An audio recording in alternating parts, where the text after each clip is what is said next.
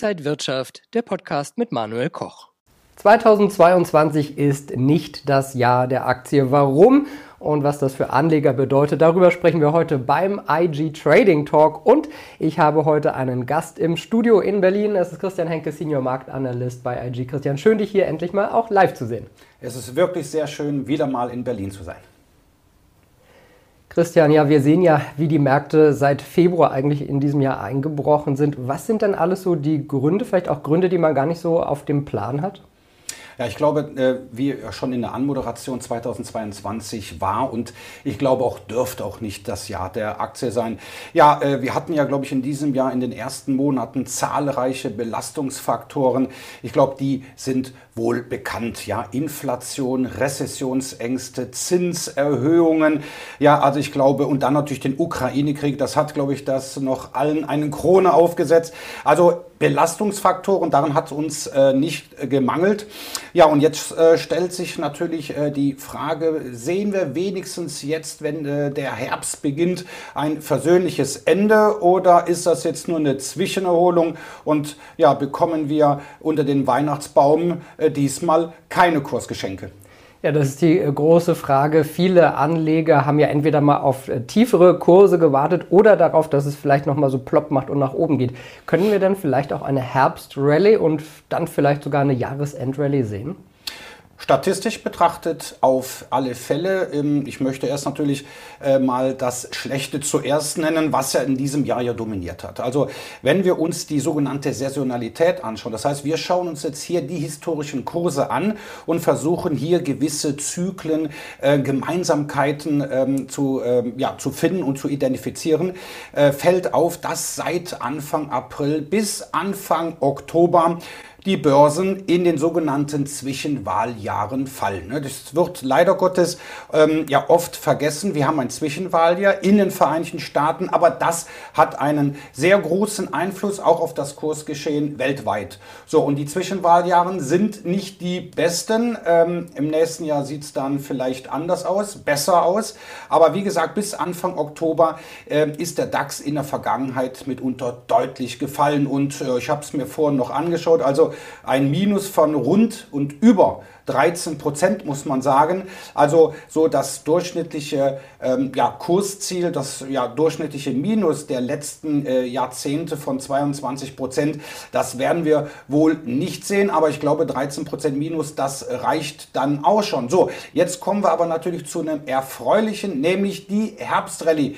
Die findet auch inzwischen Wahljahre statt, nämlich vom 8. Oktober bis Ende November, bis zum 22. November. Und da hat der DAX in den letzten ähm, Jahrzehnten, in den letzten 34 Jahren, wo wir Zwischenwahljahre hatten, ähm, ja, im Durchschnitt um 11,5 Prozent zugelegt.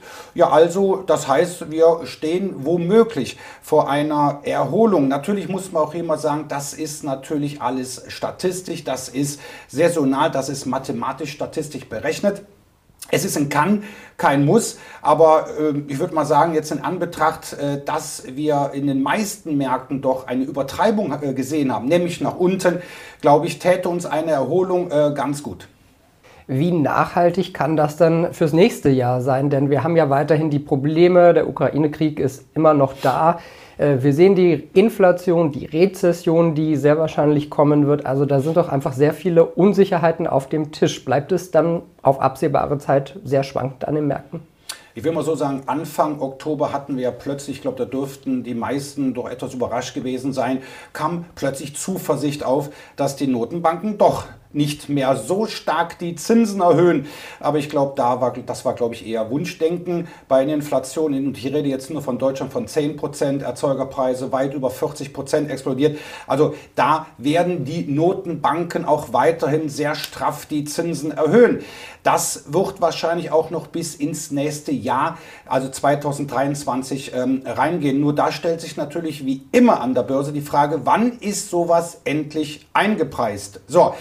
Letztendlich muss man sagen, auch wenn wir äh, davon ausgehen, dass statistisch 2023, das ist ein sogenanntes Pre-Election Year, das heißt also ein Vorwahljahr, und die sind in den Vereinigten Staaten und auch für den, DOX, äh, für den DAX pardon, besonders gut. So, aber letztendlich ähm, kann es natürlich dann sein, dass wir vielleicht dann äh, Anfang 2023 im Verlaufe des Jahres 2023 dann doch wirklich sagen, okay, jetzt ist das, äh, was die Zinspolitik angeht, eingepreist. Aber Fakt ist auch, und das muss man natürlich jetzt auch mal jetzt hier äh, in den Raum stellen, dass die Inflation die muss letztendlich fallen.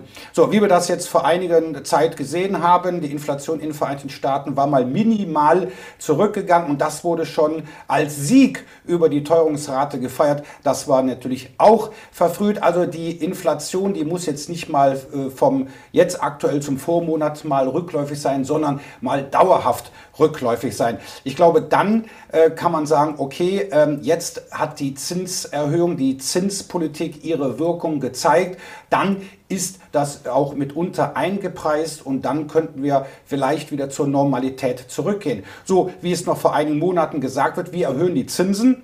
Und dann 2023 gehen wir wieder in den Zinssenkungsmodus über. Ich glaube, das dürfte im kommenden Jahr nicht der Fall sein. Also im Grunde muss man sagen, entweder A, die Inflation sinkt und oder B, in der Ukraine ähm, ja, wird plötzlich oder herrscht plötzlich äh, Frieden, äh, was zu wünschen ist. Äh, das äh, würde natürlich den Finanzmärkten wieder sehr viel ähm, ja, Rückenwind äh, geben, äh, weil nicht nur die Inflation macht uns das Leben schwer, nicht nur als Bürger, sondern auch als Aktionär, sondern natürlich auch der Ukraine-Krieg, die Lieferkettenprobleme, leere Regale in den Supermärkten. Das hängt aktuell zusammen und das waren natürlich schon nochmal zum Anfang Belastungsfaktoren, die doch ziemlich ziemlich schwer waren und ja dafür gesorgt haben, dass der DAX aktuell um rund 13 Prozent im Minus ist. Und bist du jetzt für 2023 eher optimistisch, dass wir zumindest höher stehen werden oder doch noch sehr skeptisch? Naja, wenn ich mich natürlich an die reinen Fakten halte, also an die Statistik, sieht es 2023 gut aus. Äh, natürlich, klar, die genannten Gründe sind da. Das heißt jetzt nicht, dass wir am 1. Januar bzw. am ersten Handelstag des neuen Jahres jetzt äh, die Bullen übers äh, Börsenparkett laufen sehen. Nein, das kann natürlich noch ein bisschen, noch ein paar Wochen, vielleicht noch ein paar Monate sich hinziehen.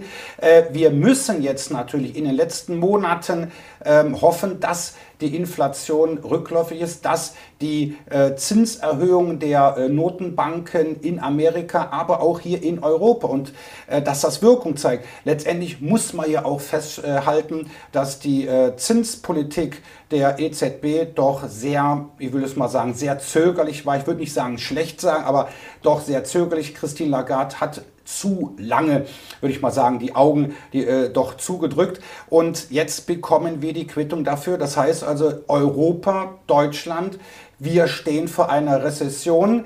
Äh, da haben wir auch das böse Wort Hard Landing der Konjunktur. In Amerika, die schneller reagiert haben, da kann es zu einem Soft Landing, äh, Soft Landing kommen. Das heißt also, die Konjunktur kühlt sich nicht so stark ab. Also das wird uns natürlich auch noch, ähm, ja würde ich mal sagen, in den ersten Wochen, Monaten des neuen Jahres äh, begleiten. Was bedeutet das jetzt alles für Anleger? Ist es momentan schon die Zeit, vielleicht sich zu überlegen, ob man reingeht, nachkaufen sollte? Sollte man seine äh, Sparpläne sowieso immer weiter bedienen? Wie könnte man da seine Strategie aufbauen? Na gut, Sparpläne ist, glaube ich, immer eine sehr gute Sache, gerade wenn man das mittel- und langfristig äh, plant.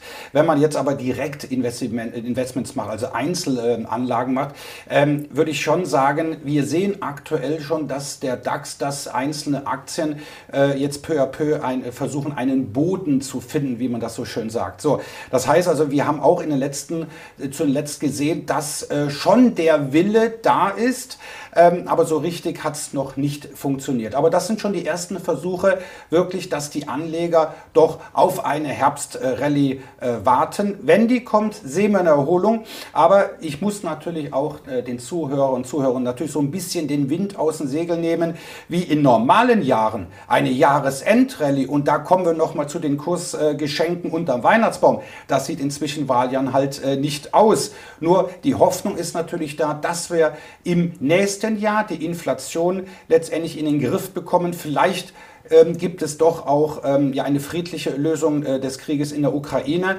Und dann, glaube ich, äh, äh wäre 2023 als Vorwahljahr, äh, glaube ich, doch dann auch der Zeitpunkt einzusteigen.